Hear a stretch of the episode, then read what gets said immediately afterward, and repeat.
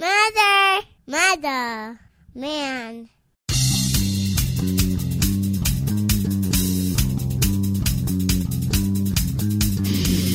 Spreading faster than a case of the clap in a trailer court. Able to shatter eardrums within a 666 mile radius. A podcast more brutal than all the rest. It's murder! Metal!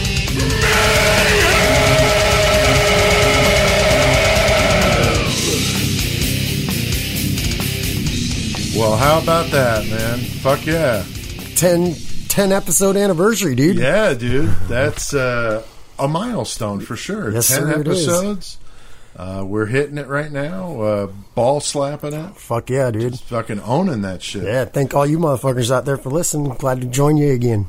Yeah, I mean, we've had a just continually having really good response from people we talk to, which is great because Hell you know, yeah. that's what it's all about. Makes it fun to do when you know you Fuck got yeah, people dude. listening and people saying, "Man, I listen at work," and Yep. You know, I remember talking to somebody who said he was like all alone, like on a shift, like on a Sunday or something, and it was like cool that he knew that that was going to be there to listen to. Fuck I'm yeah. like, that's fucking badass, man. That's really cool stuff. Because Yeah. uh, you know, I know that you and I both like podcasts, and uh, Yeah. and we look forward to them. So to think week. that somebody looks forward to our do our podcast is just fucking awesome. Makes you feel good. It does. makes you feel good. It and my does. friend Jen, she just stopped by before I came over here. Uh, she's like, I'm about to go home and fish, finish last week's epi- episode. So Nice. Nice. Oh, yeah. Yeah, that's really cool, man. Um, last week, of course, we did Evil Genius, and we had a few people saying, you know, oh, I got to check that out. you Yeah. know, digging that. So that's cool. Um, it's a weird show, and so yeah, anybody out there that missed that would want to check out uh, episode nine. Last week we did the hour and a half, ninety minutes. the longest one yet. Jesus yeah, Christ. It man. was. It was. So that was uh, that was cool. Uh, so we did the uh, Evil Genius. Um, um, this week, of course, we we go way back, like getting a time machine Way back. and go back to the 1400s with the uh, Frenchman Gilles de Rais. So Hell yeah. he is a sick motherfucker. I mean, he's got a cool, like, fancy sounding name. I'll give him I that. guess, I guess uh, when you got a fancy name, you can get away with shit till you insult a priest or something. Exactly. yeah. So uh, we'll talk about him, but my God, they there's a wide ranging estimate of body count here. yeah, he way wide. we're talking in the hundreds. Uh, the the most accurate one that I think they came up with was 800 or so. Yeah, So I mean, my God, that's a lot of fucking people. that's a and lot. they're and they were kids. boys. Yeah, they, most of them were Little boys. dude. Yeah, very fucked up. So we'll talk about him and all that crazy shit. And our good friend Chris Kovacs out there in Danbury, yeah. still bringing the fucking goods, man. He did a great segment on the. Uh, Galactic Cowboys last week. yeah, and this week doing King's X, uh, which is another band from Texas that are friends with the Galactic Cowboys. They're kind of similar, kind of out there, very unique, very different. Um, so he does the segment. Very on talented. that. Very much so. Yeah, three piece, just amazing. Um, also did the interview with Angel Rosa of Hat City Pictures. Uh, that was really cool. Um, about 18 minutes or so, 16 to 18, somewhere in there. Um, Angel was a was a great interview. Talked about a lot of cool stuff. So I think you guys will dig it Fuck yeah. And we'll play that in the mayhem segment.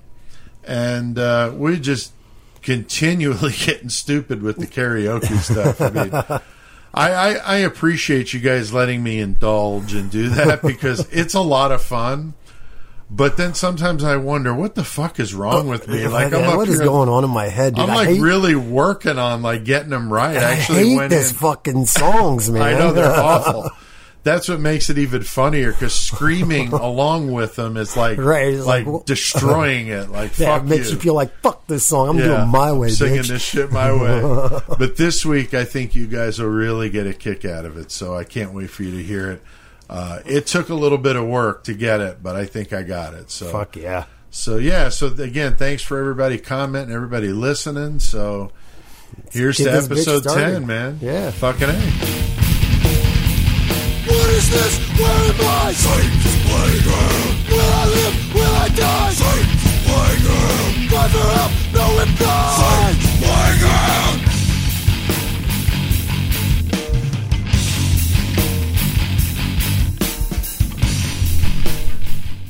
How about some blessed with pain, dude? I'm blessed with pain every day of my life, but that's Satan's playground, though, man. Oh, I love that song. And anybody that's not from Central Illinois, uh, band from Champaign, Illinois, great band, great guys. Um, Yeah, it was always fun jamming with them. Oh, that, well, the very first Low 12 show was with Blessed with Pain. Oh, fucking And we met each other there, and it was just love at first sight. love yeah. their band.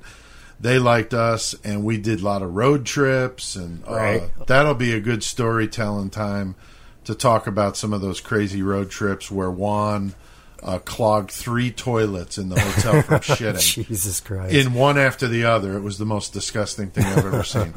So, so anyway, uh, sorry for bringing us down into the bowels there, but we're talking about Gilles de Rais, dude. I mean, Ooh, this guy.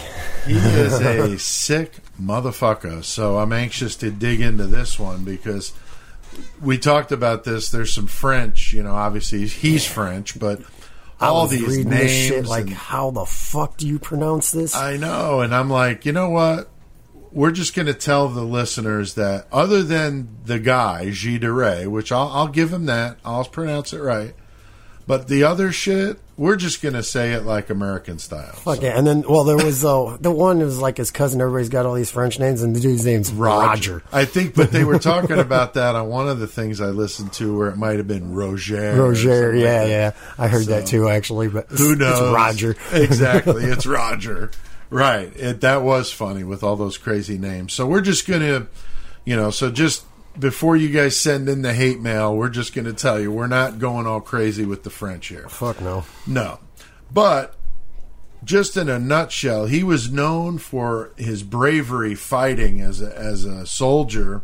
The Hundred Years War. Yeah, in the Hundred Year War, where the French were fighting the English, and he was actually a personal bodyguard of Joan of Arc. Yeah, how crazy is that? Talk about yeah, I mean a mashup of two very Different, different people. yeah. You know, I mean, because he's fucking whacked and Really she high in the military, yeah. all religious, so kind of strange. But yeah, he became like her right hand man and was very valiant and fearless in battle. And the Battle of Orleans is where uh, where they. Uh, Orleans, yeah, Orleans. We're going with yeah, Orleans. we're going yeah. with Orleans, but uh, but yeah, he was a decorated soldier. You know, very very wealthy, but uh, He was born very wealthy. And Yeah, his, he- parent, his dad made sure he got the best of everything, yeah, it- education, all that. Exactly. Yeah, they, you know, he had the best, like you said, the best of everything, and he was born with a silver spoon type of thing. So, Castle had like jade fucking floors and shit. yeah, I remember the Holy, jade what the fuck, dude? Yeah,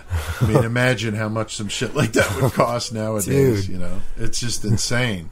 But um, he uh, he was married. You know, like the when his parents died, he was like ten, and then he was raised by his maternal grandfather. Who was an asshole. He was a big time asshole. He didn't like any of the education at all. He hated it. Right. Yeah, he was he was definitely difficult and he was trying to like marry him off to other uh, you know wealthy families. Because when his family died, they were super rich. So right. Joe got all the money, and his grandpa was like, "Well, how the fuck can we get more money?" Yeah, because the kid was like a ten years old. Like he doesn't know what the fuck's going on. Exactly. His grandpa was like whoring him out, you know, Yeah, to to pretty get more money out of him. It's kind of fucked up, but uh, but anyway, he winds up getting married and has a couple of kids, but like But it was his like fucking fourth cousin. Yeah, it's a total beard type thing because he definitely liked boys. Yeah, he Uh, definitely liked males. and that is what it is. And Chris or I, we're not here to you know get into that whole subject. Oh no, don't like little boys. no, not little boys, yeah. adults. That's true. That's true. I'm sorry, I, that came out wrong. But uh, yeah, but he was. Um, you know, married with a couple of kids, but like never had anything to do with them. Never. He's just all about his military career and shit. Yeah, and so he pretty much just did his own thing and, and had nothing to do with them. Um, but it was when after he retired uh, from the military that things got kind yeah, of weird. got all fucked up. Yeah, because man, he started doing the the play. Did you see that about Uh-uh. the? He he would spend like an insane amount of money putting together a play about the Battle of Orleans, where they won and the French Right. came back, and it was like their you know road to victory type of thing, and he was part of it. So anyway, they had um, where is it? There were um yeah, it was in 1434 that he that he retired, and then he spent most of his fortune uh, creating this huge uh, play. Had 20,000 lines of verse, 140 speaking parts, and 500 extras. that's going to diminish your fortune really fucking quick. Yeah, because he paid them all really well. Yeah. And even more fucked up, at the end of the performance, they would take all the sets and all the costumes and burn them, and he would have them made again.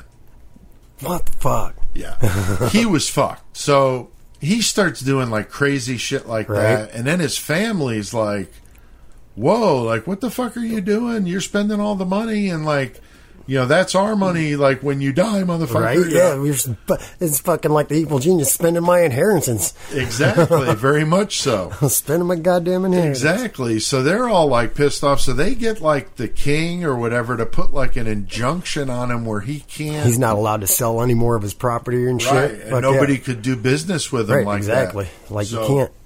You're doing it all too fast, dude. Yeah. So they were trying to slow him down, and uh, he was, you know, obviously trying to come up with other ways to make Right. money. So. He gets hooked up with some fucking whack jobs. Yeah, what the fuck was that one dude's name? Fucking Yeah, they've all got really fucked up names. I ain't even gonna attempt it. I know. That's why I left them out because it's Jesus just too Christ. much.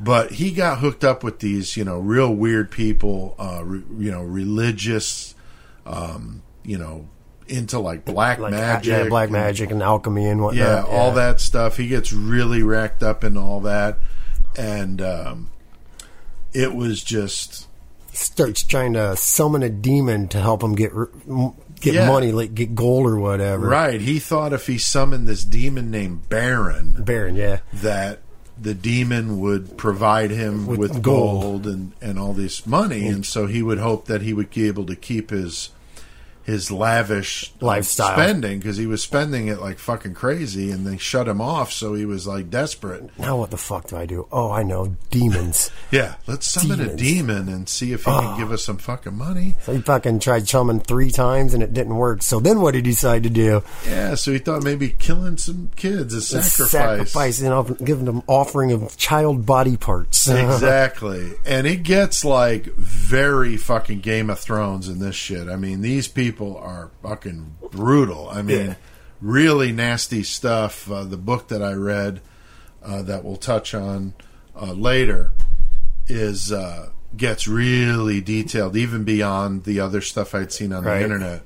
Whew, It was uh, it was pretty rough, but. Um, he was just, you know, money gone, relatives pissed at him, uh, running out of ways to make money, and really just going into a black hole. He was like a Right. recluse. And it all happened like after Joan of Arc and shit too. yeah, because he took when Joan of Arc was burned alive. He took it personally. It really it fucked brought with him down. Yeah, yeah, because he really, really admired her, and so after that happened, they he said didn't want any wasn't- more with the military. Yeah, he wasn't didn't- right. He Yeah. wasn't right, and so he obviously started going really down because, like you said, he started getting into the sacrificing of of kids, these little boys, and he would send his servants out into the village, you know, wherever his castles, because he had multiple castles. Yeah, yeah, a couple castles. Yeah, So he would send them out to pick up these kids, and tell them like we just need like tell them like we just need to use this kid for some work, and then the kid disappear. Yeah, they would say, "Oh, he's going to be trained, and he'll become a servant to the king or Yeah. prince or whatever, and he'll have you know a, a good job uh, eventually." But yeah, and then like you said, they don't fucking come back. You know, Yeah, and then when they parents or whatever come and ask them, they're just like, "Oh, we don't know." exactly. And that's it. That's and, it. And like you know, the problem is, is you know, these people are as poor as poor can be, Right. and so you've got you know them trying to ask this high and mighty fucking whatever. the right. fuck He isn't fucking. It doesn't matter what you say. You're a peasant. exactly. My so my words rule. they they couldn't do anything. I mean, they were helpless, and he was just killing them by the dozens. I mean, it was really nasty. Um, there were a lot of different accounts um, that I read about, um, but there were a lot of conflicting stories. You know, this goes back obviously so far. There's very little written record of Right. Like the 1400s, Yeah. long fucking time ago. Exactly. So that's the problem with with some of these that are old. You don't know what's like legend and what And like what's actually, actually happened. happened. So, um, like I was saying, you know, eight hundred plus. There were some that went as high as six thousand. But then, you know, other things I read were like, "That's way that too number is high." ridiculous. But, I mean, it's know, possible. I mean, he if you killed a lot. who knows what he did when he was in the army and nobody. Like, True. You know what I mean? Oh yeah, true. It's, I mean, is he counting his? Is he counting his kills in the army? Probably not with that estimate. I don't Right, know. I doubt it too, yeah. you know, but they would. You know, the thing that was really sick, you know, is they would get these little boys, you know, minors, uh, up into the teenage years, but they were all underage, uh, which Yeah. is obviously fucking horrible. Um, and him and his staff would would rape them, and then uh, They'd like dress them in clothes better than what they had on. Like Yeah. dress them in really nice clothes and right and feed them, feed them nice meals and everything, and then let the torture commence. Yeah, and then they would just brutalize them, and then do like really sick and twisted shit, like hang them from hooks. And, dude, and torture them while they're on the hook, then take them down off the hook and like not cod- coddle's not the word I'm looking for. Reassure them that they're okay and nothing's going to happen, Right. And then hang them back on the fucking hook, like ah, Exactly. fuck you. yeah, yeah, very sadistic shit. And then I was reading some stuff where like after he would kill them. Um, they would like collect the blood, and it was almost like an Elizabeth Bathory Right. thing with the bathing in Bathing the in the blood. blood, yeah. And he was a hundred years before uh, Countess Bathory. I checked, so Oh, he was he? Yeah, he Nice. was. He was the uh, predecessor, apparently, of that whole bathing in blood thing. Um, but yeah, really, really fucked up shit. He'd uh, He would actually like take the organs out and like play with the play with them, organs and, the the boys that had like the best looking faces and body parts that were the most like handsome or whatever. Right. He'd like hold them in the air and like look at them and everything. right, and kiss them, and then he would put the heads on his mantle. Yeah, he and- decapitated them. oh, uh, with the double edged sword and shit. Fucked up. yeah, And he- very much. Dude, and then I read that he'd fucking like take the genitals and cut them off and then have sex with the hole where the genitals were. Oh my god. Like, what the fuck is that shit, dude? yeah, I mean, man, he didn't even have fucking Pornhub or any shit. no, none of that shit. Like, Rotten.com. holy fuck. That was yeah. That was not even a thought. He's making his own. Jesus fuck. Yeah, for sure. I mean, that's just disgusting. And then I read too where he would like take the the insides out, and for the ones that were big enough, he would like crawl inside of them and jerk off. Yeah, he'd masturbate all over the bodies and Yeah, shit, dude. and then some like where they were dying, he would get on their chest and like Laugh laugh, at them and, and jerk off. There was Yeah. always the jerking off. So weird. He loved masturbating on bodies and dying people. Yeah, and I'm like, it was reminding me though of a little bit of Couch Fucker though with the jerking off. I'm like, man, I wonder if that's where Couch Fucker got his inspiration was Gilles de Rais and his uh, very fucked up sexual preferences. Oh my god. Oh, so it's funny how they all intertwine here. But uh, yeah, it was absolutely fucking brutal. And he would have his uh, staff um, take the bodies and burn them, Burn them in the fireplace. and then pull a bone crusher. Yeah, pull a bone crusher and just scatter in the moat. Yeah, take the ashes and throw them in the in the moat. Said they did it in small parts to keep the smell down and shit. Yeah, like, like, I mean, holy shit. it was an operation, man. yeah, they were I mean, when you're killing that many fucking kids, though, you got to make it an operation. I guess. exactly. And plus, you got a staff helping you do this shit. Like, Oh, yeah. holy fuck, man. Exactly. what a fucked up. Yeah, that's just crazy. You know, like, did they talk about like, hey, are you working Saturday, or can you cover my Saturday? can you cover my I'm going out with so and so. I'll I'll t- I'll do your Thursday next week Right. if that's cool. You know. I think he's got two lined up for Thursday. He's only got one night, so I mean, Yeah. it's a good switch. Exactly. Like what? Like what kind of work conversation? Like, hey, does anybody want Chinese? Like, That's fucking water you guys want to talk. order a pizza? You know, like, do you talk about that with Right. your coworkers when you're doing some sick shit like that? I doubt it. fucking weird water cooler talk. Yeah, for sure.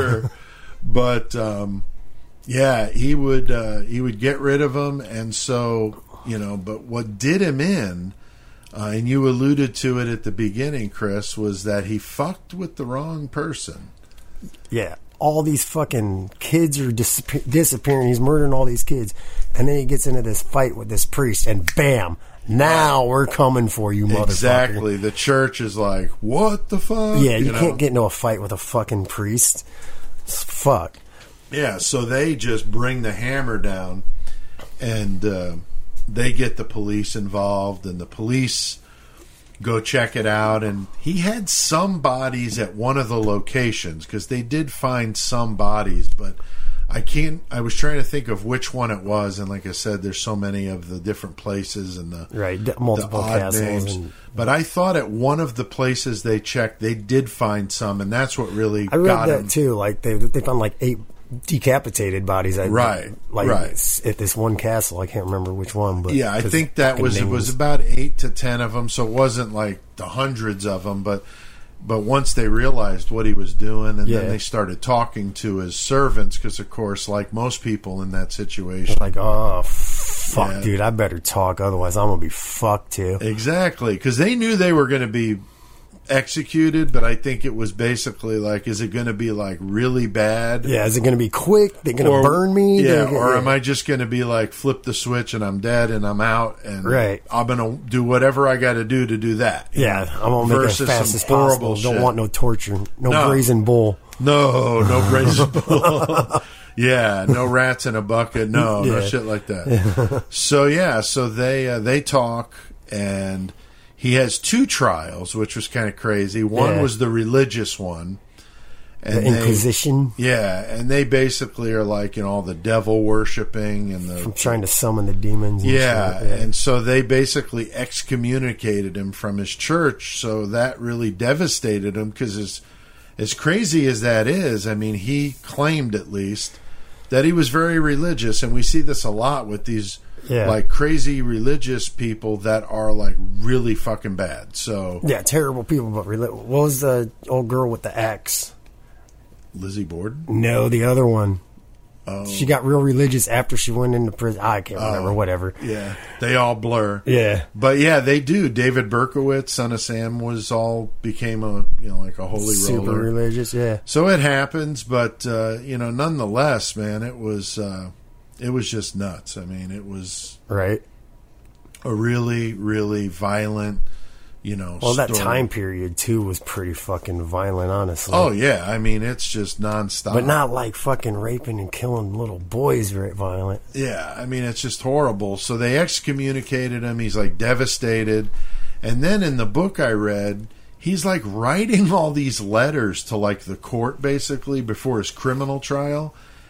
And he's saying stuff like, I, I've repented. Um, I admit what I did was wrong. Because he confessed all these. I mean, it wasn't Yeah. like he's trying to hide it. Like, yeah, I did I did it.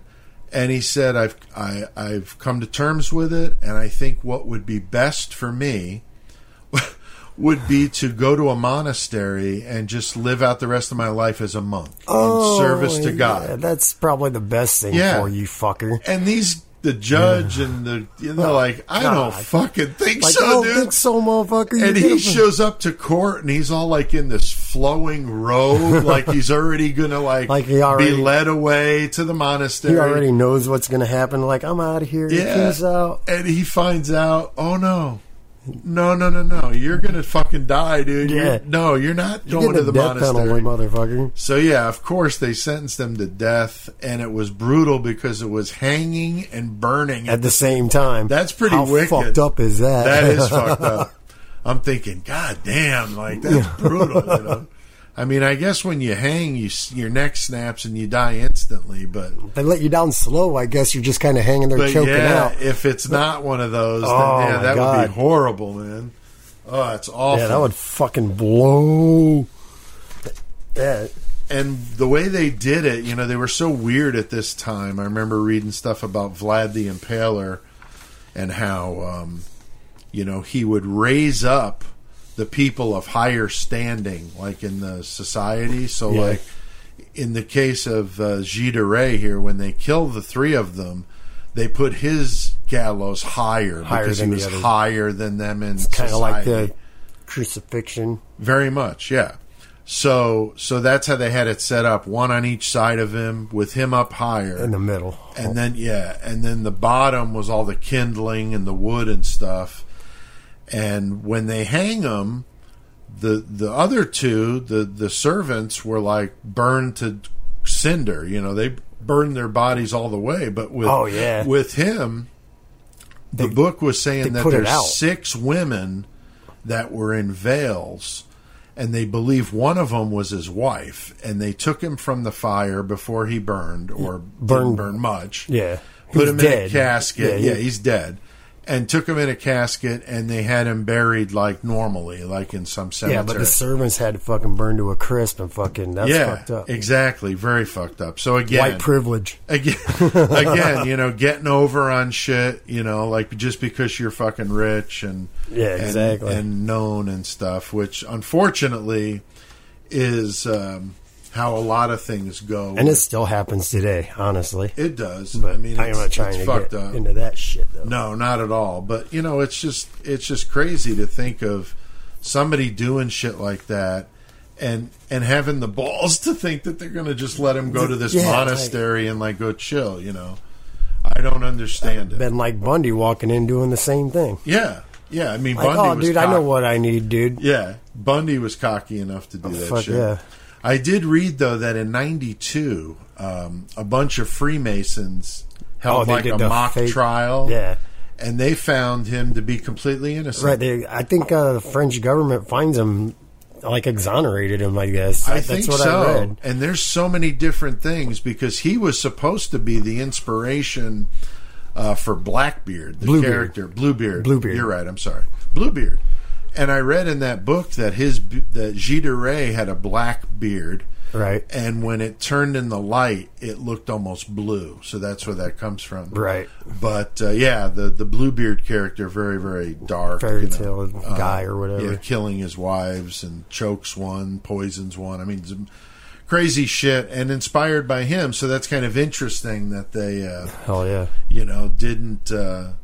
You know, some people don't think he did anything wrong, and then it's here's others think he killed 800 kids. Killed, know? like, yeah, hundreds of thousands. Like, yeah, so that's a pretty like, big. "Nah, nah, that's a pretty big didn't." swing. So who knows? I mean, uh, uh, you know, who's right? We we have no idea, but it's an interesting story that we thought you guys would dig.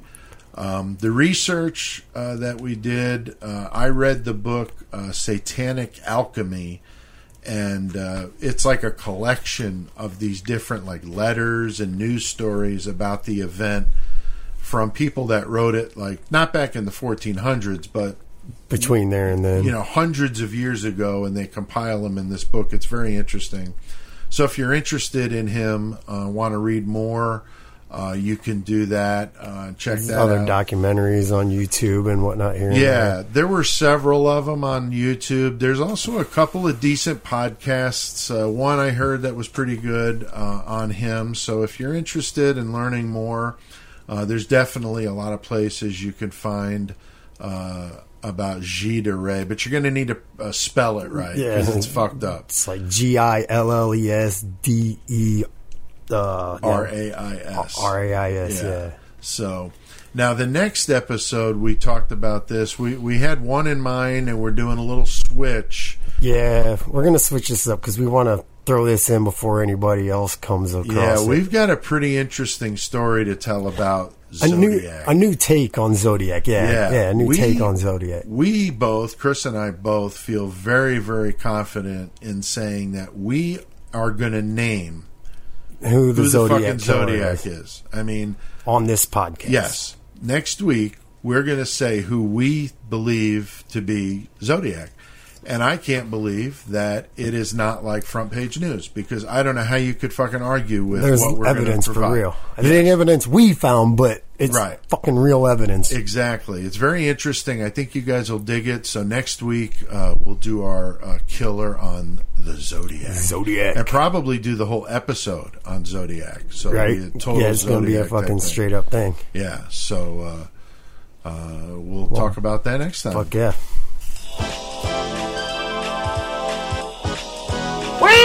Hey, it's crazy old Mike Lanham here. Okay, ladies, you're about to receive a gift that probably will change your life forever. We're about to give you something that no other podcast can.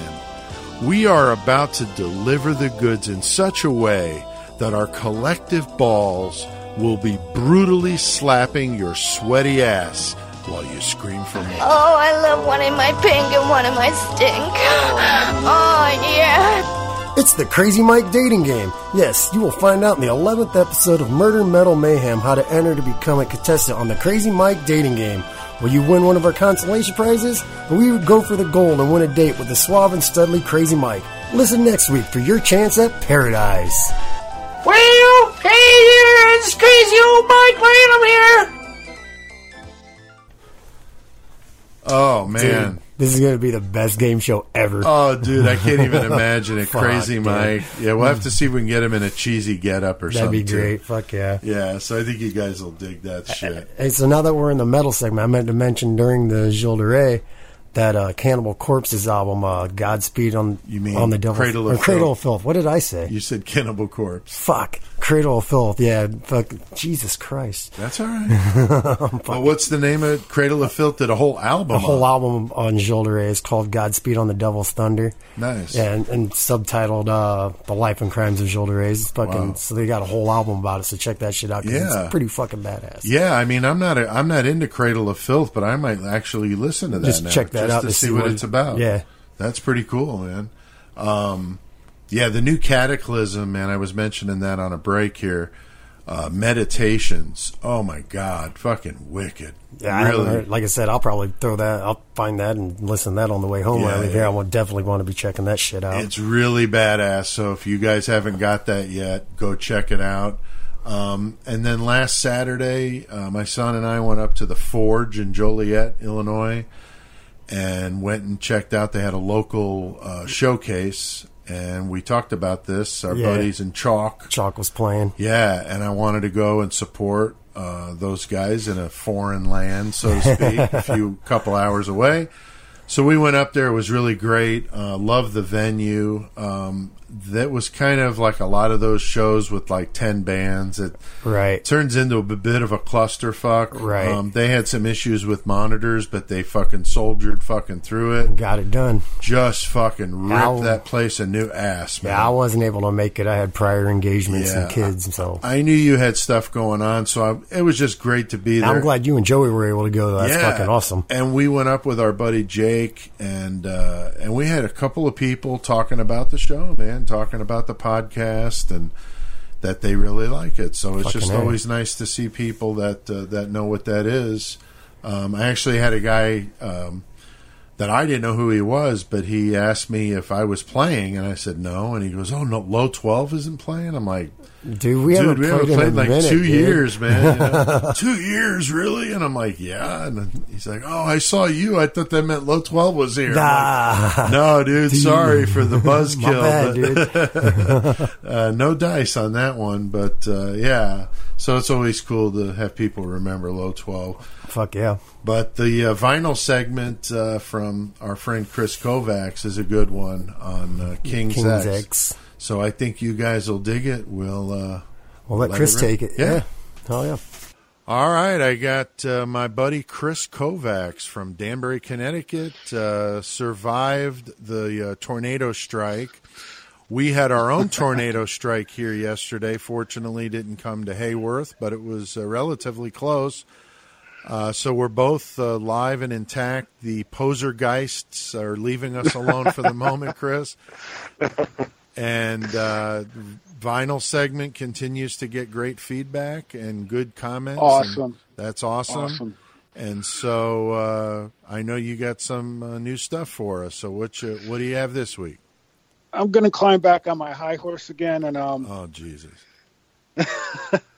and um piggyback off what was last week the Galactic Cowboys, but um good friends of theirs, a band called King's X. Nice.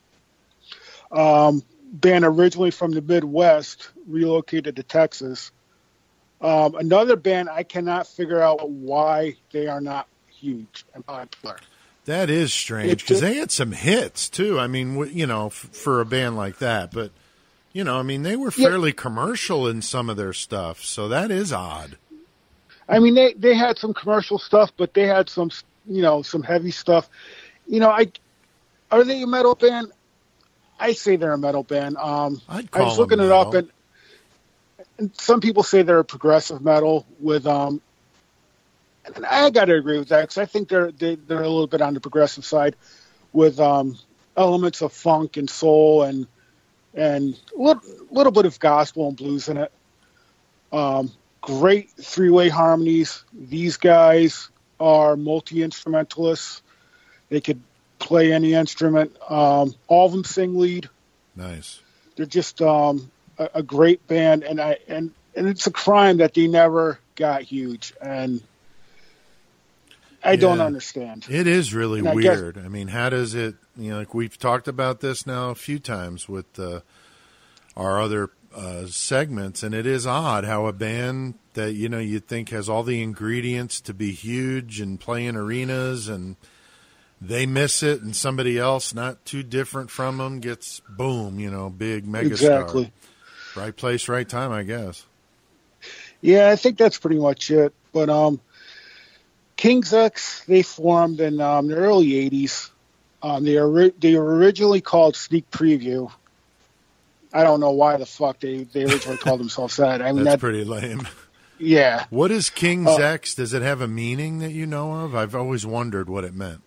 Everybody thought it was it had um, religious overtones, Oh, but okay. it, it it's it's not. And Ty Ty Tabor actually went went on record, the guitarist, and said we are not a religious band. right. Um, I think it's just something they came up with. Okay. Cool. Um, you know, it's been the three same people since beginning. yeah, that's amazing that they've been the same Yeah. dudes doing that. You know, it's going on over 30 years, 32, 33 years they've been together. Um, originally signed to Megaforce Records. And there, it was a little weird because at that time, Megaforce was being distributed by Atlantic Records. So they had the, they were on an uh, independent label with major label distribution. Okay. Um, I remember when that when the first album came out, Out of the Silent Planet in '87. I was like, "There's no way this thing is going to miss." They had a minor hit uh, called Goldilox. It's a little commercial feel. Um, the rest of the album mixes a little bit of commerciality with, um, you know, some some progressive stuff. Great album. Um, but you know, it gained a little interest, but it didn't go really go anywhere. Um, the next year, they came out with what's considered one of their best albums, Gretchen Goes to Nebraska. Had a had another, you know, minor, I guess, I guess hit. Um, MTV played it a little bit on, you know, Headbangers Ball. As much of a joke that that was, but they did play it. That was so frustrating to watch that shit. They'd play the videos they'd play during the day, like Bon Jovi and shit like that. I'm like, Yeah, why? I waited all week. You can't fucking leave that shit out for the hour and just play like King Diamond and Megadeth and shit that we can't see the rest of the week. But no, three quarters No, of the it was- show was that shit. yep. Oh, that was awful. I still I watched it, it. Still watched it because even those awful videos usually had really hot chicks in them, so it was worth watching. That's true. That's true. And he did. They did once in a while play some good, you know, some some some rare stuff and Oh some, yeah, they did you know, at at the end of, at the end of the um show. They exactly right at the end. Exactly. But um, they came out with Gretchen Goes to Nebraska. Had um minor hit over my head. The album did okay. Did it did I guess you know it did okay. Nothing. It wasn't selling a million copies. Um, you know. Then they had um the third album, Faith, Love, Hope. Was was a moderate success. Nothing out of the box. Then and I think it was 90, 91. Um, give me one. So let me look at my notes real quick. Um, Were they still on to- Megaforce too? Still all through all these? yeah, they were they were still on um up up until Faith Love Hope, they were still on Megaforce, and um, for the fourth album, the self-titled King's X, which came out in '92, um, Atlantic signed them to Atlantic Records. Oh wow. Okay. Um, and that was probably their most commercial album. Um, I think I think it was like broke the top 200 as far as Billboard goes. Okay. Um, you know, the radio stations around here played um, the tune Black Flag quite often. Oh yeah. It was, you know, it, it did really well. And what I love about King's X is you would think that the next album they would have, you know, been a little bit more commercial. They're like, fuck that. They come out with Dogman, which is probably their heaviest album that they ever made. Right. You know that out. It, it's just, it's just, it's heavy as hell. Yeah, I, I dig that. If I'm going to listen to them, that's the one I would listen to. You know, again, Atlantic Records. Um, it, wa- it was the critics loved it. Um, it did it did well in the charts, probably because it piggybacked off the um, last album. Um, and then, um, as usual, they re- released another one, and, and Atlantic Records dropped them because sales. Right. You know, and to the rescue again, Metal Blade Records, Brian Slagel Nice. comes and signs them. We got to get Brian for- on here, man. I was thinking about that. That'd be a cool interview. Oh, that'd be badass. That that guy, he's just he's just a music fan, and what I love about him is, you know, he, he wears his, his heart on his sleeve when it comes to signing some bands, and he loved King's X, Yeah. and he and he signed them in um, '98, and they came out with four great albums: Tapehead, Please Come Home, Manic Moonlight, and Black Like Sunday, that were fantastic albums. They were they were heavy, catchy. They had hooks and you know they didn't they didn't go they didn't you know they didn't even chart but but they were just great album albums you know and king's x is going to do what they what they want to do they're not going to bow to any trend which which is what i love about them you know Right, and I'm I'm wondering, you know, just kind of outsider looking in because it's not, you know, in my top list of bands. Right. Is do you think the whole the fact that the singer is black? Do you think that mattered at all? Because I mean, at that time in metal, I mean, even still, it's certainly not common, but more common maybe now than it was then. But do you think that might have had anything to do with it? i don't think so what what i think my opinion is right around king's x came out living colour came out Okay, and they were huge. And I- Yeah, and I think Living Colour overshadowed, you know, because they were an all, all black rock band. I think they overshadowed King's X a little bit. yeah, Um, and and the funny thing is, is um, I know, I think it was like a couple years ago, I- Doug Pinnick, the um, lead singer for King's X, actually filled in for Corey Glover for uh, Living Colour on, on a European tour, oh, nice. That would which be is cool. which is funny. Yeah, that is cool. you know. And um, they put out some four great albums from Metal Blade. And um, in 2005, they sang, signed to Inside Out Records, a progressive uh, label out of uh, Europe. Yep, Fates Warning. And exactly, Fates Warning. Um, see who else? Uh, Flower Kings, another progressive, great progressive band. Um, Spock's Beard was also on that label, and they put out two albums, Or- Ogre Tones and Fifteen, or yeah, Fifteen, and that was the last studio album. Was 2008. They haven't put anything out since 2008 Wow. they've been touring. I mean, they still tour. They've been touring. They have tons of side projects. I think they're probably one of the bands that has the most side projects I've ever seen anybody have. um, Doug Pinnick has, Jesus, he has, um, God, he's got, uh, he had a band called Super Shine with two members of Trouble, um, which is heavy. That they put out one album, which is a doomy, stoner, yeah. heavy album. Huge Chicago. That's here. They make a big deal anytime anybody talks about trouble. So yeah, Chicago all the way. Yeah, you know, a, a, a Trouble, a great doom metal band, and, and Super Shine is um, reminds me cool. of, of Trouble with um, Doug Pinnick singing. Oh, cool. Um, you know, he has a side project project called Poundhound. They have a couple albums out. He did um, recently. He just had a uh, he did two albums with um, George Lynch, Lynch and Ray Luzier, I think it is from As Much as I Hate Korn, Right. the drummer from Korn or the former drummer from Korn Okay. um, which is a great, great metal album. The, the two albums are they're, they're really good, and I wasn't expecting much from Yeah, really. That's a weird combination. George Lynch, the drummer from Korn. it. Yeah, yeah, it is. That's weird, And- but yeah, it's cool.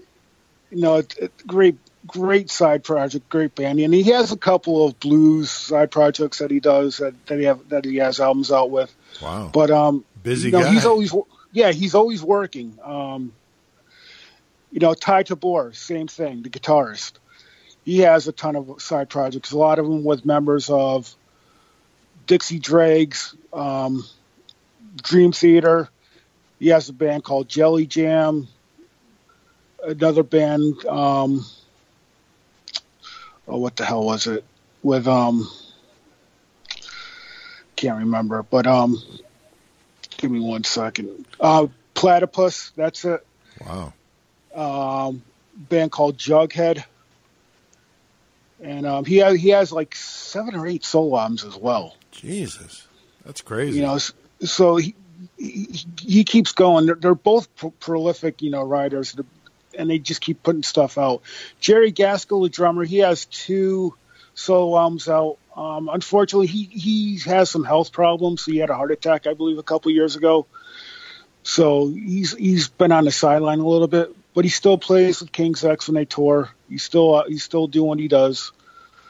That's really um, cool, man. Yeah, that's that's some that's a people with a full plate there. That's and none of them commercially successful, so even more No, kudos to just being able to Right. keep it up, you know, keep it going when you're probably not making a whole lot of money, just doing it more for fun, love of music. keep keep yourself active. That's really cool.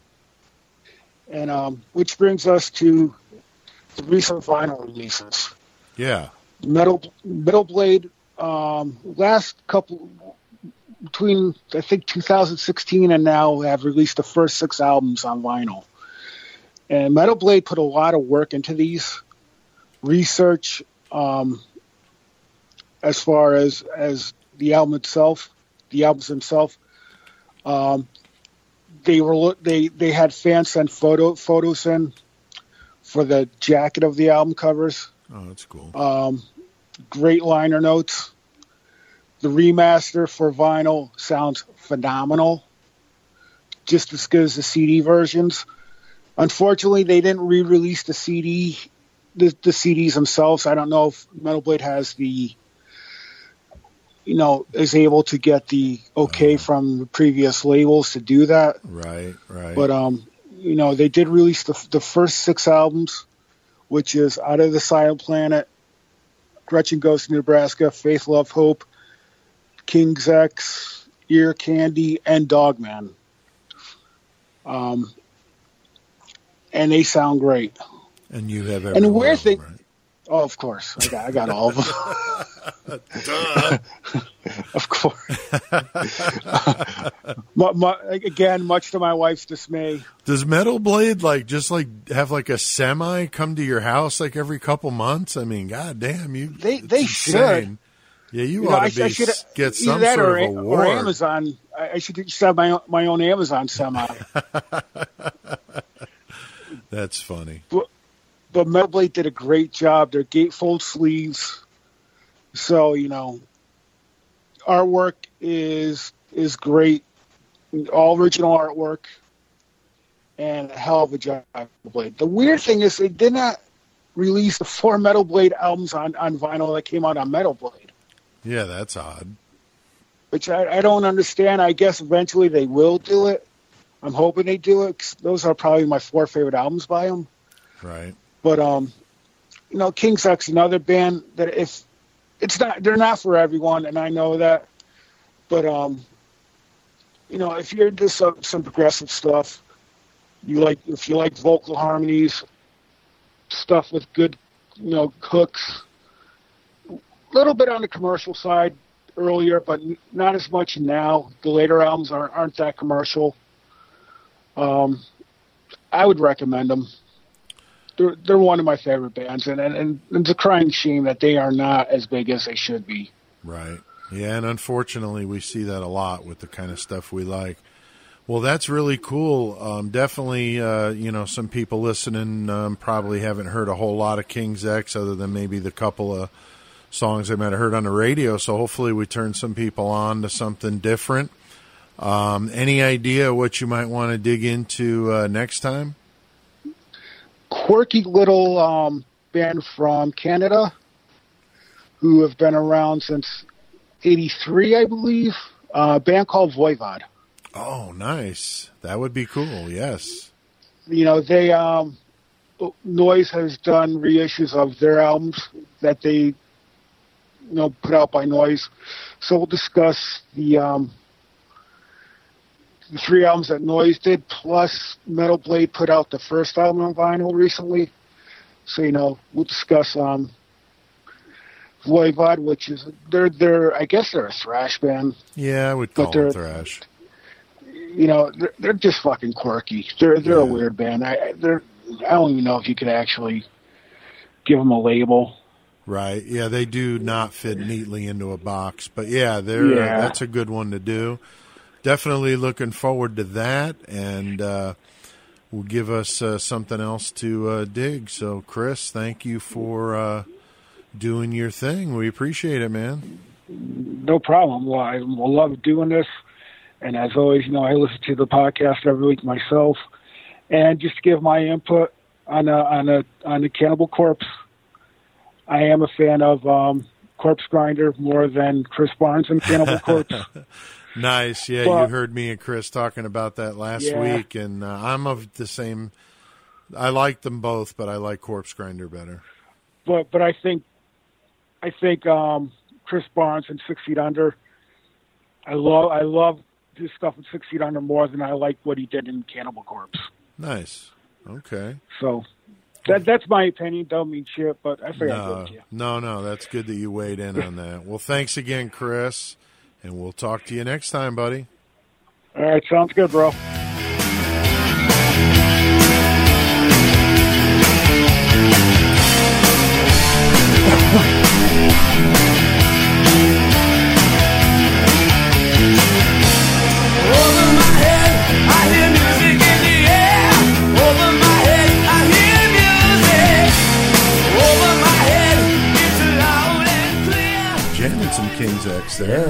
Stuff. yeah. Thank you for the awesome interview again, Chris. Yeah, Chris, awesome job, man. Moving into the mayhem segment, man. We're just blowing through this shit. We're coming into an hour.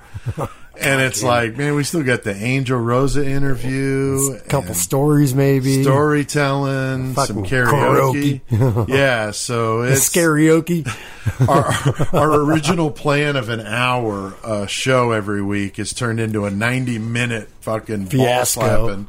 uh, just craziness. But fuck, I mean, if you guys are digging it, we like it. Fuck yeah. We don't care. I mean, we're just to keep fucking talking. Fucking A, right. We got plenty of material, thank God. But uh, or thank somebody. I don't know about him, but whoever.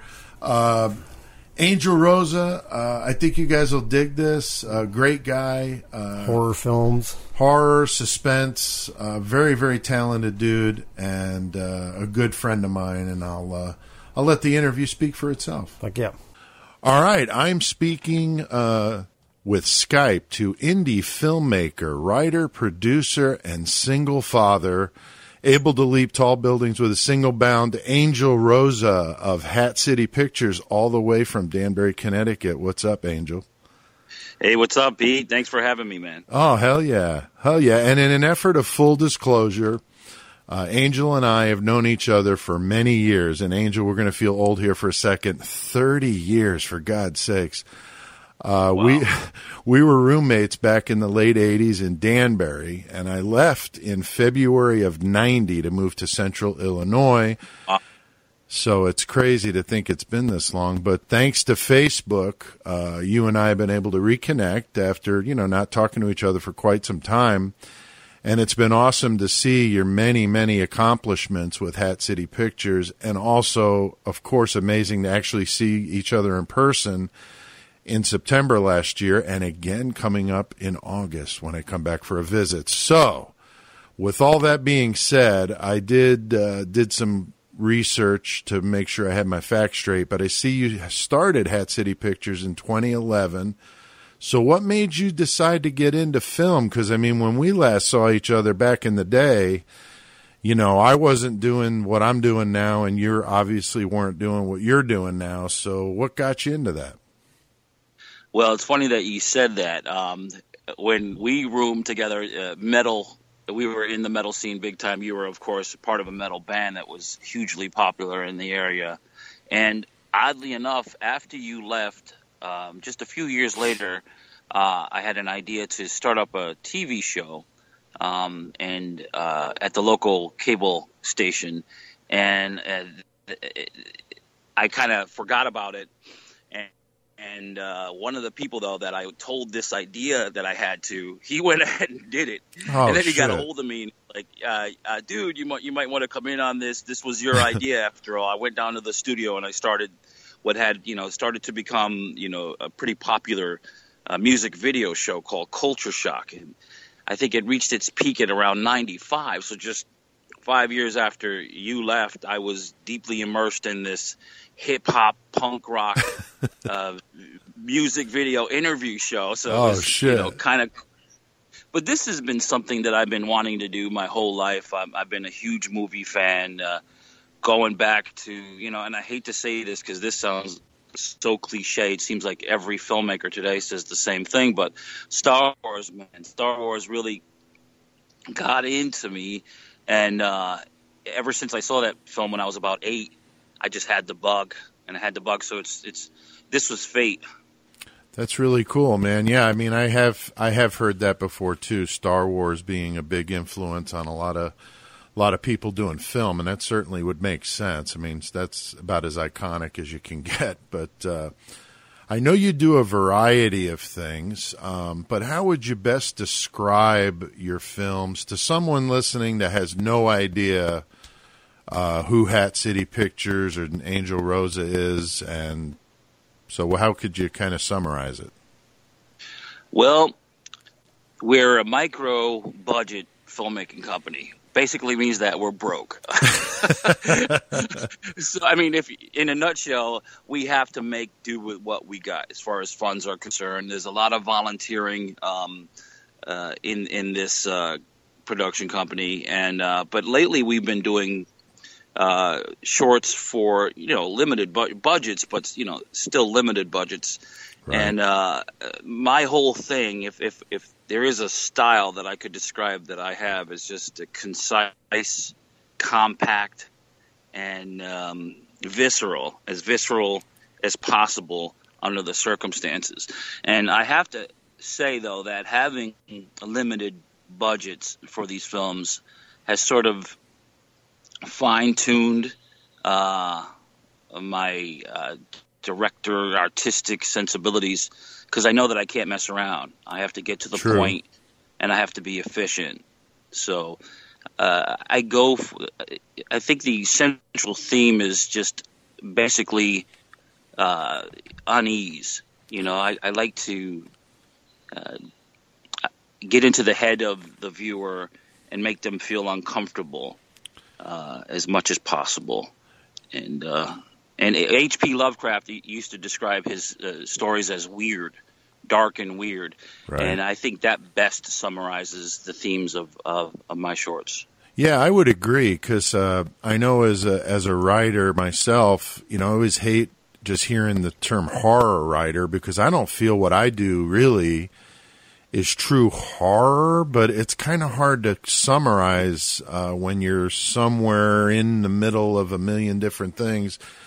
And so I was curious what you thought of that because I know, you know, like you probably when you would hear somebody say you're a horror film because I think when most people think of horror films, they think of Jason and Freddy and stuff like that. Which you know, there's a there's obviously a market for that, but it's not what I like when it comes to you know watching film and and write reading or writing. So I didn't know what you thought about that. I agree with you 100%. I, I, I sort of cringe when I'm uh, described as a horror maker, Right. horror filmmaker, uh, because it, it, it feels like it puts me into this bubble. You know what I mean? Like Oh, yeah. with, within a certain confine uh, from a t- storytelling perspective. I like to just tell stories. They happen to be somewhat dark and grim, like I said, but uh, uh, it's the, a psychological approach to storytelling more than um, the blood and guts. Not Right. that there's anything wrong with that. That's there's a absolute market for that, but uh, it's just not my style. I like to manipulate my my viewers a little bit more and have fun with them. So I totally get where you're coming from. Yeah, totally. That's cool. Um, I was looking on your website or your Facebook page, uh, one of the two, and I saw really cool, like, uh, behind the scenes talking to the different people involved with one of your projects that you did in downtown Danbury. And I thought that was really cool because you guys were talking about how the city kind of embraced you guys doing stuff there. And of course, I've been away from Danbury for a long time. It was cool to see it here recently, and it's changed an awful lot. But are you guys still doing stuff like in Danbury as much as possible? Oh yeah, I, I- consider myself a Danbury centric filmmaker. Uh, all of the stories are written on or near, you know, uh, based on the Danbury, and uh, so I'm very much in that vein, sort of like the M Night Shyamalan, the the, the quote unquote horror Right. uh, fantasy director, and a lot of his stuff was uh, Pennsylvania centric. Um, in that same vein, uh, I, I consider myself, uh, you know, true Hat city, uh, filmmaker, and uh, this is the town that, that I was born and grew up in. So most of my stories in, in my universes uh, revolve around uh, Danbury. That's cool. And for people that don't know, um, you know, Hat City, Danbury, hatting capital of the world. I remember just about everybody in school field trips wound up taking that tour of the factory where they made the hats and the Mad Hatters and all of that stuff. So if you guys don't know what the significance of Hat City is, that's that's what that is. Did I miss anything there, Ange? No, no. It's a matter of fact, the the term mad hat, mad as a hatter comes from um, uh, an illness that the, the people who worked in the hatting industry used to sometimes suffer from. I think it had to do with the mercury. It was the mercury and the felt. They dipped their hands in the mercury and they got the shakes from it. Yeah. That's, Right, right, uh, right. Yeah, because in my line of work outside of this world, um, that's kind of what I'm involved with. So that's kind of a funny coincidence. Um, your uh, your film, uh, your short film, Samuel's Got a Sweet Tooth, has gotten quite a few awards. I've been checking that out. Um, it was even shown in Stuttgart, Germany at the Flash Film Festival. Lots going on with that. You want to elaborate? Uh, well, yeah, it's it's another product of uh, again having a limited budget um, and having to be concise and efficient with with our storytelling process. Um, it's an eerie little tale that uh, revolves around a little boy who has a penchant for the late night bowl of ice cream, uh, Oh. much to the dismay of his mother, um, who's sort of you know she's got a brain problem, and she she tells the story of how little Samuel would sneak down the hallway uh, in, into the kitchen and carefully pull out the freezer drawer. And I I describe all these things that are basically the bumps in the night uh, Right. that would seem otherwise benign, but uh, you know, depending on what perspective you're hearing those bumps. Um, these little actions that he takes, he grabs a bowl, he, you know, he grabs silverware, he opens the silverware drawer, which is, uh, you know, is sticky. So it, as he pulls it out, it causes the silverware to quiver. So again, and all these things are benign, but from a certain perspective, and you, you know, I hate to be sort of ambiguous here, but when you see it, you see the film, you understand how those those sounds, those benign sounds and movements, can become haunting. That's really cool. That's very cool. That's really awesome that that's uh, getting some attention. And I really loved uh, your short film Laundromat. That was awesome. Uh, very suspenseful. And I know that uh, you know, suspense. We've already kind of touched on it a bit, but I mean, uh, and you were just talking about it now with those benign sounds and and their significance uh, in context. But what is it about suspense and uh, terror and things that you can achieve, like you said, with very limited budgets um, by doing what? Um, I don't know. I think the specter of the unknown. You know, since I, I think that's one of the primal uh, fears that we we've had for millennia. Actually, you know, our ancestors existing in caves and and surrounded, you know, surrounding a fire, and there's the darkness just beyond the reach of the light. And I think the horror comes from imagining what could be in that darkness, what might be lurking and ready to pounce at any minute. Um, and it's the unknown that that whole thing that I try to exploit as much as possible. Suspense to me is is not necessarily being in your face. Right. And again, this is why, and I don't mean to diss horror filmmakers who, who you know, who sort of like uh, uh, explore the gore, uh, you know, a little bit too much sometimes, or however the case. Because again, there's a market for that. But I, I think the less less is better in some cases when it comes to horror. It keep people wondering, you know, what what is it? What's what's going to happen next? What what what danger lurks in that darkness? And and from a psychological perspective as well as a physical perspective, um, th- those tools have worked best for me um, as a as a storyteller. That's and cool. I think, uh, yeah, like with laundromat, you know, you, what you just referenced. Uh, I end that sort of open ended, and I get people coming up to me saying, "Well, what happens Right. character X?" And you know, and I, I, I usually tell them, "You figure it out." exactly. Yeah, that was that was fantastic. I think that was the first thing I watched of yours and I was blown away. There's that one and then the trailer I think for Contrive. That one was really messed up the way that ends. That was like wow. Yeah. Really cool stuff, man. Very impressive. I appreciate it. Thanks, man. No problem. Um, what uh, I know that obviously you're a writer too, and so you write. I think all your own scripts, uh, right?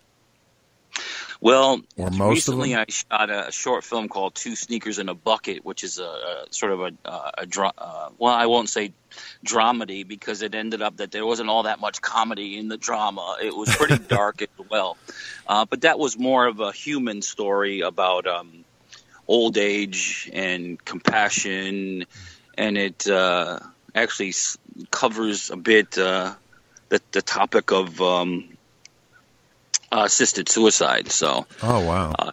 yeah, I didn't write that. A, a writer named uh, George Barnett wrote that, and it's a pretty good script. Uh, and I knew that it had great potential, and uh, I think we made a pretty powerful, a potent uh, short film of that. And I'm looking forward to wrapping up editing on that. But other than that, uh, though, I, I, I do typically write my own screenplays.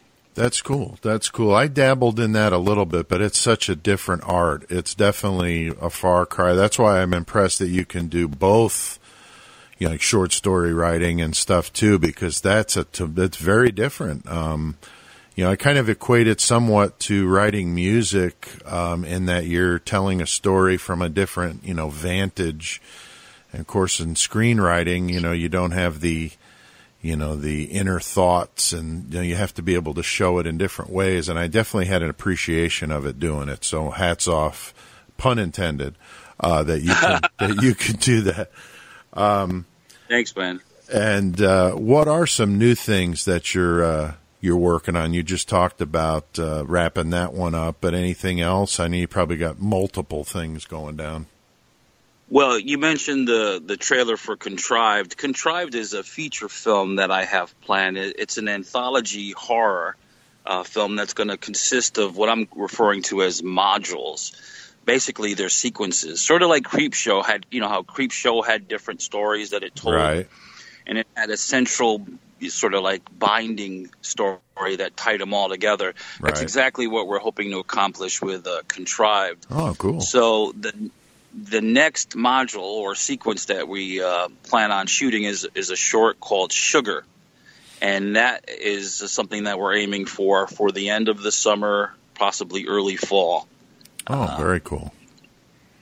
Yeah.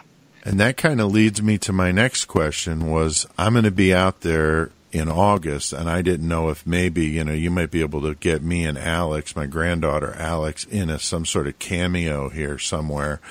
Of course that would depend on a lot of things, but our services will be made available if that were needed. Oh So- yeah, yeah. You come to set. I'm going to put you to work though. yeah, I'm going to be like carrying stuff and, you know, run this, run that. Yeah, I'm sure you would. You'd work me to death, but that'd be all I right. make you a PA, which is you know. Yeah. A, a PA is a, a, a film equivalent of a, of a roadie. So Oh shit! Yeah, that would be oh, my Oh, man, but I- comeuppance.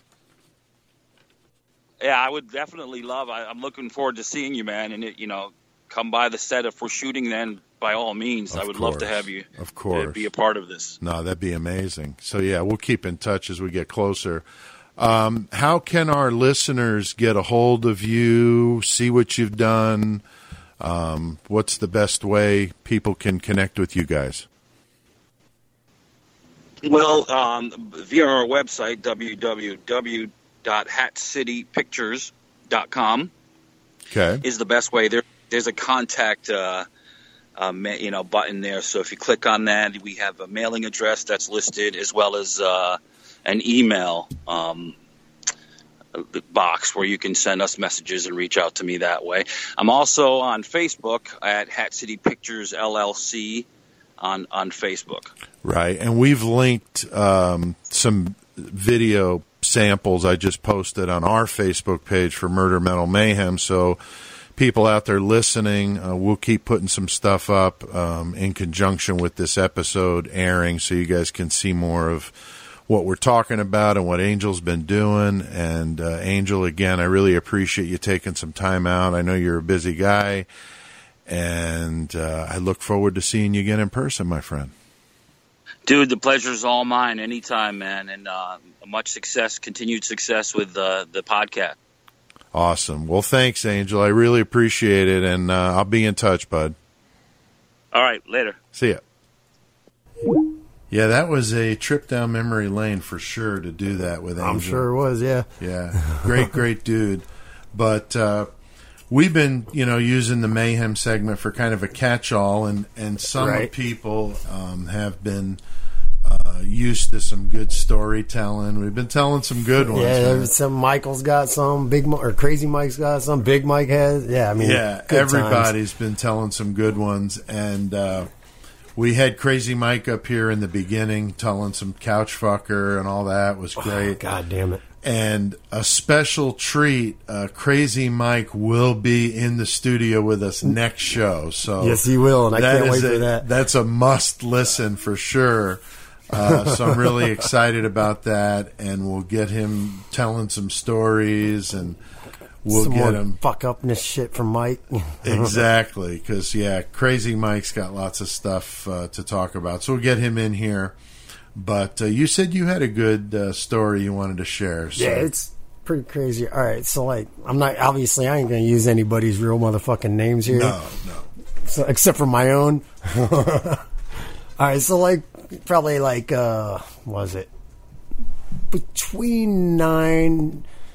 I don't know. I used to work over the road a lot. I stayed in hotels like all the fucking time. Me and some other guys. Well, this dude, we'll we'll call him Hank. Okay. I worked with him a lot, and this other dude, we'll call him Chris as well. So two Chris's. Well, we always did some fucking crazy shit in the hotel rooms. Well, one time Chris's cousin came stayed in the hotel with us. He's all he's from out of the army and everything, and he uh did some time in like Thailand, not jail time, but he spent some time in Thailand or whatever, just like Oh fuck. so anyway, dude's a little nuts in the head for real. So Chris's cousin staying with us at the hotel, and Hank fucking passes out one night, right? Because we're all fucking drunk. We had been out to the titty bar, fucking all over the place, fucking doing dumb shit. Right. We're still we're in the hotel room, and we did.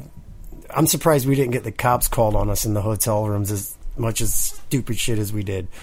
So uh, Hank passes out one night, and he's in his, in the bed in one of the beds, and he's passed out, and he's on his stomach. So uh, Chris decides he's going to take these fucking jalapeno stuffed olives, and he's going to go over while fucking Hank's fucking passed out, and shoving one in his ass, dude. Oh no! Yeah, dude, oh, dude, Oh, it was God. it was like what the fuck just happened, man.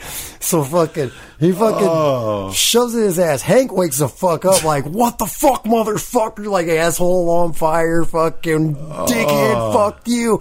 So that fucking whole night turns into fiasco like that. Everybody ends up passing out, whatever. So the next night, Chris passes out. Oh no! So Hank decides, and I'm gonna, I'm implicating myself in this shit too because this happened.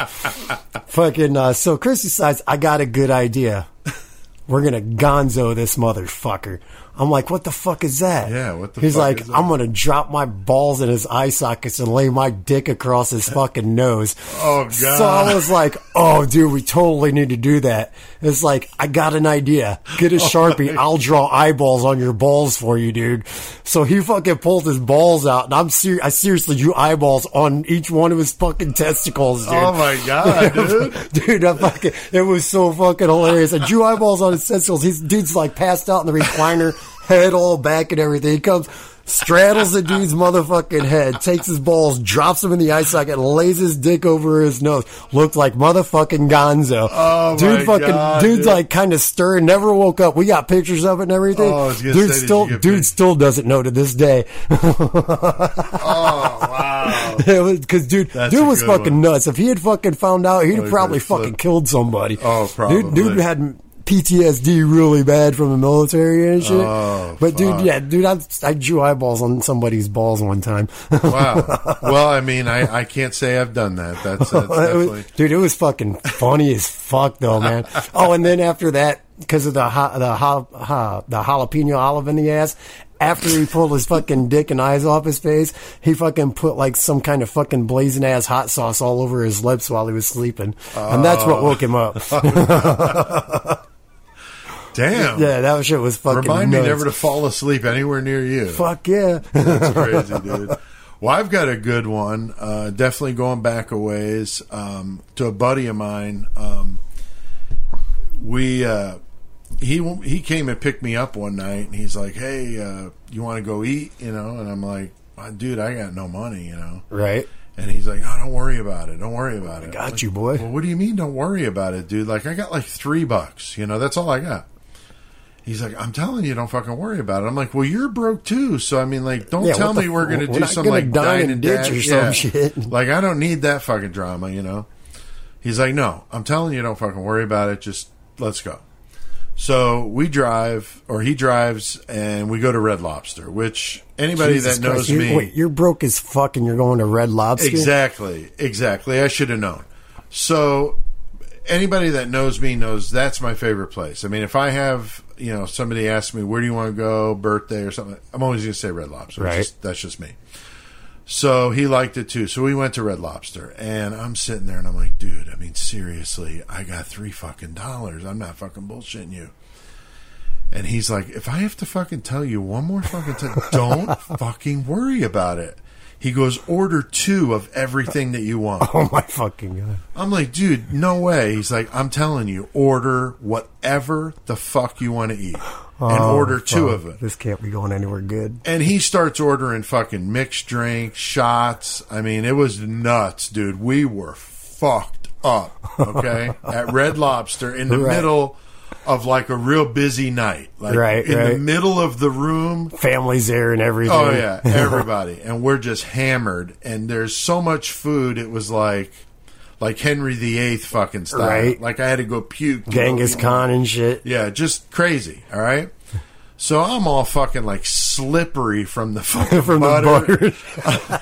I'm like making a fucking pig of myself, right? And the whole time I'm like, man, this shit just I don't know. Man, I'm like, what's he got up his sleeve? Can't you know? run. Yeah, there no way. I'm too slippery. I'd fall down in the butter. so, so anyway, we're like getting close to like dessert, and we order like two desserts a piece. Fuck, Okay, dude. and we're sitting there waiting for the desserts. And uh, right before they start, you know, taking some of the last plates away, he reaches into his pocket and he pulls something out. I'm like, "What are you doing?" And he goes, he looks at me, goes, okay, I'm going to do something really fucked up. He goes, just don't laugh and just go with it. You ready? I'm like, ready for what? What are you gonna fucking and he do? fucking took out of his, uh, he put something in his, he pulled something out of this, looked like a baggie or something. Right. And I'm just like, oh my God. Because, I mean, if you knew this dude, like, he's really whacked. Okay. Right. So this had to be something really over the top for him to be that dramatic about Like- it. Yeah. So anyway, he fucking puts, takes something out of this baggie and puts it like in his food. Like he like sprinkles it like on the plate. And I'm like, what is he doing? He fucking jumps up and his voice was like as loud as I am. So right. he's like, right. What the fuck? He's like screaming at the top of his fucking lungs. And everybody in the room, like, completely fucking, like, Like a regular E.F. skip. Hutton fucking talk. Yeah, totally. And he's like, what the fuck is going on with this place? he pulls it fucking out of his mouth. He goes, I just found a fucking black and curly on my fucking plate. fucking waiter comes over with all the desserts and shit. He's like, what's going on? you Oh, know, fuck. manager comes running out of the fucking back. What, sir? What is going? I'm fucking. This is a bunch of bullshit. you know how much fucking money we spend in this fucking place? You know, like I haven't been there in years. Okay, you know how much fucking money I spend in this fucking place? He says. He says this is a fucking outrage. What the hell are they doing back there? I got fucking pubic hairs in my food. And the manager's like losing his fucking mind because he's screaming. I mean, he's still screaming. Right, right. And even I'm just like mesmerized, like at the Yeah, there ain't no levels like in all Academy um, Award should have been on fucking like Schindler's List or some shit, dude. Oh fuck! Absolutely fucking killing it with this performance. And the manager's like, "You guys need to come back here." You know, like we need, to shh. You know, he's trying to calm him down, but John, oops, uh, Patrick is uh, is uh, just still screaming. Okay, so we get in the back, and I'm like, he's calling the cops. I mean, I'm going to jail. Um, he realizes that this is completely fucking ridiculous. You know? Right. And Patrick's looking at me. He's like, "I told you, don't fucking. I told you, don't fucking worry about it." I I'm like, got this was- shit, dude. I'm like, this was your fucking plan. I'm telling you, don't fucking worry about it. So then all of a sudden the manager comes back in the room. I'm like, oh my God, here we go. You know? And he pulls out of his fucking pocket uh, two gift cards. He says, gentlemen, first of all, tonight, just don't worry about it. We got it. I'm very sorry that this happened. So I'm just going to take care of your check. He goes, and we appreciate your business here, and you guys come here a lot. He says, uh, "Here's the- two gift cards, fifty bucks each. Come back and eat dinner on us, Wait, what the fuck? Dude." I'm just like, uh, uh, uh, I couldn't even say anything. And and Patrick took the gift cards and gr- like kind of grabbed me because he could tell I was like losing my shit. Right, right. And we walked out of there, and as we're walking out, the whole time I'm waiting to hear, stop, you know, get down on the ground, you know, some kind of shit like Oh. that. And we get in his car, and he fucking starts it, and he looks at me, I'm like, that was the fucking plan? Like, you thought today you wanted to go to fucking Red Lobster, and you came up with this. And he goes, yeah, pretty much. It fucking works. He goes, it fucking worked, didn't it? Shut the fuck up. You ready? and plus we get a free meal Yeah, again. we went back the next night. yeah, dude, we were hungry, man. Oh my god, that's so fucking good, Oh, dude. it was brutal, Oh. I can't believe that shit. You Yeah. did pay for your meal, and you got a hundred dollars worth of free gift cards, dude. The black and curly Christ, story, The black that's- and curlies it's a good one. woo. Yeah, so d- don't try that, kids. But it No. worked once in like 1985. Yeah, six. don't try that again. It ain't gonna Yeah. work this time. It ain't gonna work uh, at all. So, that shit's fucking hilarious. yeah. though, dude. So I thought you guys would enjoy God that. damn.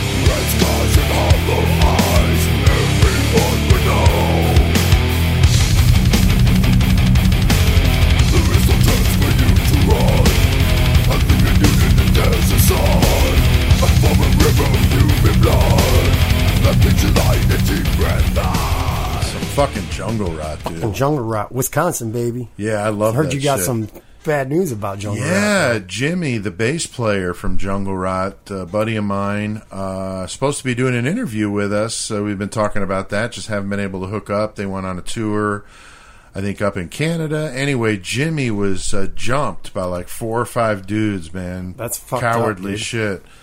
Uh, I don't know any of the circumstances. He just had a picture of himself in the hospital bed with like black eyes, Broken leg and they shit. broke his leg, or the his leg got broke in the altercation. Right. Uh, Jimmy's a pretty big dude though, so I'm hoping he fucks some shit up in the process. But, Right. uh, Make sure they felt it. yeah. Yeah, when you got four on one, though, you're a bunch of fucking pussies. It's bullshit. So Jimmy, uh, if you're listening, brother, hope you get better quick because man, Fuck we yeah. love some jungle rot. Um, also, a and they got a new album coming out too, in uh, next month. I think, I think they too. do. Yeah, I, I, he had posted something about that. Yeah. So yeah, they got they got uh, and they did that reissue. We talked about it a few episodes ago. So yeah, some good stuff coming from Jungle Rot. Um, huge fuck yes to Pete, man, uh, Saratovich for doing the sign Fuck for yeah, us, Pete. man. That was so badass, man. Use That the plasma cut that shit freehand with the plasma cutter. That That's- ain't computer and shit. Right. Freehanded that Yeah. shit. Came to design, painted it himself. Fuck yeah, Pete. He's Love you, shit. brother. Yeah, we put it up here in the uh, in the Murder Metal Mayhem uh, headquarters slash studio. It looks awesome up on the wall. We Fuck posted yeah. a picture on Facebook just a bit ago. But yeah, Pete, you're the shit, dude, and an incredibly talented fucking guy. And Metal work for days. up. He's done other things for me. Dude, he does all kinds of shit with fucking metal work Yeah. shit. He's good as fuck. Yeah, he's amazing. So that's awesome, uh, Pete, that you did that for us. Um, also, thanks, of course, to Chris Kovacs for doing his segment and uh, Angel Rosa Angel for Rosa. doing the uh, interview with us. Uh, definitely appreciate it. So go to hatcitypictures.com. Check his shit out. yeah, check him out and go to Facebook and uh, do Hat City Pictures, and you'll find them that way too. Uh, thanks to the listeners, lots of new places we're seeing spring up, and the stats that we check out on the website uh, or the where we upload the shows to. Omaha, Nebraska, showing up in the top ten. St. Paul, Minnesota. So yeah, we're kind of spreading the love, man. It's, getting around. good stuff. So that's great. Um, still on top though, Danbury, Dan and it is Berry, really funny. We keep mentioning Danbury here, and I am here in Central Illinois from there. But uh, between Chris Kovacs, Hey, Chris, you must be spreading that shit around, huh, apparently, man, uh, Angel Rosa living in Danbury, and so it's just a weird Danbury connection here. Uh, but they're in first place, Chicago second, and then Bloomington followed by Normal, Illinois after those. So, so really cool to see it. Like I said, spread around. We're getting some good comments. Uh, Chris, you want to? Well, yeah, we got uh, Joe Sykes commented. Uh, I dig that you guys do serial killers. People don't know much about that. Hell yeah. I fucking appreciate that you like that. Like, there's some people that do know about it, but we do it our own take, and Yeah, our way is different. Yeah, definitely. But thank you for your comment. You're a fucking badass, dude. Hell yeah. And uh, Randy Pike emailed said, uh, "Can you guys talk about the British heavy metal invasion?" So Yeah, that that's be a definitely cool something we could do. Yeah, Iron Maiden, Judas Priest. mean, yeah. there's a lot of cool shit we could talk about like that. So that's a great suggestion. Um, Big Dog eighty nine emailed. Big Dog? yeah, and said, "Do you guys do live events? I'd like to hear a live show." Um, we're going to be doing some remotes, and we're going to be basically recording stuff and then playing it later. Um, but As far as a live broadcast, that might be a while in the making. Yeah, I mean, think. I could see it becoming that because I don't think it would be that big of a deal to do, but it's something we've never done. So, so a good suggestion, Big Dog, and we'll see if we can, you know, get to Yeah. that status. Hope to here. please you. Exactly. And Patricia asked, "When will you guys get in some shirts and other merchandise?" And so that is definitely in the works. yeah, uh, we are waiting patiently for artist uh, Jeff Gaither to finish the logo, and he's And- talking about doing a live inking of the logo on YouTube. On YouTube, yeah, he's gonna get the rough done and do the inking and the Yeah. color, everything live on YouTube. Yeah, so. so that'd be really neat. So we'll post that on the Facebook page if you guys follow us there. Uh, check it out, and we'll put that up. Um, but once that's done, Patricia, we are going to go balls out. Yeah, we're Um, getting shirts, stickers. yeah, shirts, hats, stickers. Uh, we got somebody that's going to work on a website for us. We're going to do an app. We're going to do all kinds of stuff, but we really need the logo We were, first. yeah, we pretty much just been waiting for an actual logo to be done, and Right. Jeff's gonna be a boss about it and do yeah, a badass. It's going to be wicked as hell. So we're really anxious to see it done and show it to you guys. So uh, we'll let you know about that. And uh, looking forward to uh, doing Zodiac Yes, in sir. the next episode. That should be wicked. Yeah, and then uh, the bumper music we had tonight was uh, we had "Blessed with Pain," Right? Jungle Rot, and King's X. Yeah. And so, like, check those guys out. Jungle Exactly. Rot, fucking dude. I remember seeing Jungle Rot when I was like fucking seventeen here in Bloomington at the Lafayette Club. Oh, nice. dude! It was so fucking awesome. Oh man. yeah, those guys are great. So yeah, so we love metal and we appreciate you guys. So we'll see Fuck you yeah! next See time. you next man. week. You should know, you should know that uh, Kris Kross is not having anything today. As we stand there totally crossed out, we commence to make you jump, jump. The Mac Dad'll make you jump, jump. The Daddy Mac will make you jump, jump. Kris Kross will make you jump, jump. Don't try to compare us to another band